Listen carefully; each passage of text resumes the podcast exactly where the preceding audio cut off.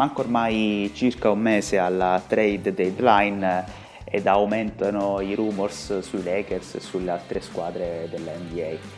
E credo sia importante chiarire un aspetto perché i Lakers hanno a disposizione la cosiddetta DPE, ovvero la Disable Player Exception, che viene data quando un giocatore del roster di una squadra subisce un grave infortunio.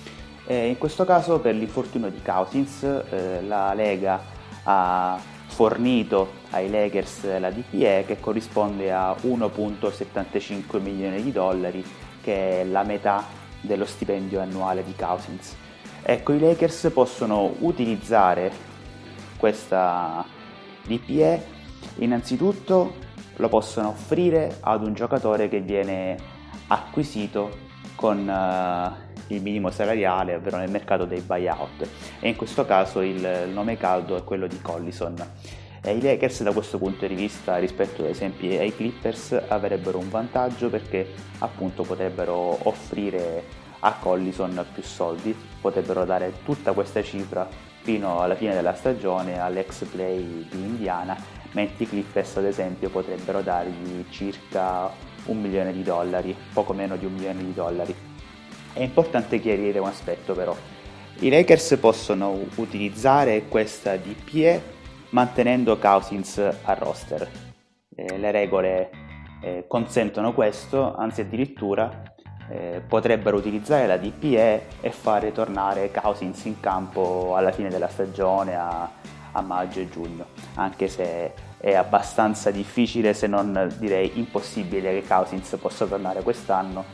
Eh, lo spiegava Silver Screen Roll eh, in uno degli ultimi articoli, il tempo medio eh, di ritorno dopo un infortunio al ginocchio come quello di Cousins è di circa 10 mesi. E per un giocatore che ha avuto altri problemi sempre a quella gamba i tempi ovviamente aumentano, è facile pensare che Cousins possa tornare direttamente l'anno prossimo anche perché è un giocatore con una stazza imponente e farlo tornare in campo prima dei 10 mesi sarebbe abbastanza incauto. Eh, poi c'è un altro aspetto, i Lakers possono, perdono il diritto ad utilizzare la DPE ovviamente se danno via Cousins, se sfruttano il suo salario di poco più di 3 milioni di dollari in una trade. In quel caso eh, non, non, possono utilizzare la DPE e allo stesso tempo non la possono utilizzare anche se tagliano Cousins prima di fare qualsiasi tipo di operazione. Buongiorno dalla redazione di Lake Show Italia. Dopo l'intervento di Giuseppe, che ci ha spiegato la situazione di Cousins e la Disabled Player Exception, tocca a me e vi spiegherò cosa accadrà alle pick future dei Lakers. Ovviamente gran parte delle scelte dal 2020 al 2026 saranno impegnate con i Pelicans attraverso swap oppure protezioni. Partiamo dall'analisi dal 2020 al 2026 delle scelte dei Lakers. Il 2020 appartiene a noi e quindi rimarrà a noi. Il 2021 dalla 1 alla 7 andrà a New Orleans, dalla 8 alla 30 rimarrà a noi. Quindi se i Lakers usciranno dalla lottery, la pick rimarrà a noi. Se i Lakers dovessero avere una stagione pessima, quindi da avere una tra le prime 7 scelte, la pick andrà a New Orleans. Nel 2022, se la scelta del 2021 non andrà a New Orleans, ci andrà quella del 2022. Quindi una per forza tra il 2021 e il 2022 andrà ai Pelicans. Nel 2023 i Pelicans potranno scegliere la pick da usare, ovvero se usare la loro o usare la nostra attraverso uno swap quindi nel caso i Pelicans scegliessero alla 15, i Lakers scegliessero alla 13, i Pelicans potrebbero scegliere di usare la nostra pick invece che la loro e la loro usarla noi. Dopodiché i Pelicans si sono riservati la scelta di utilizzare la pick del 2024 o del 2025. Questo qui decideranno loro a tempo debito. Perché questa decisione? Perché molto presto, non si sa quando, eh, l'NCAA abolirà il one and done, quindi ci sarà un draft che avrà il doppio dei talenti.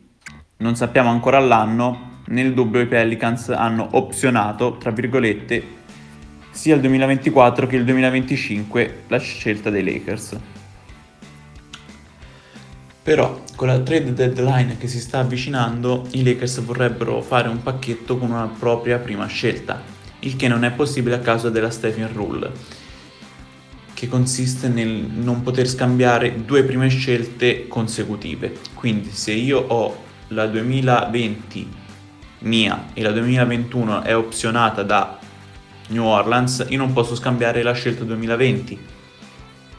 Mentre se Pelinka riuscisse a farsi sdoganare, tra virgolette, la scelta 2021, i Lakers potrebbero inserire in una qualsiasi trade quella del 2020.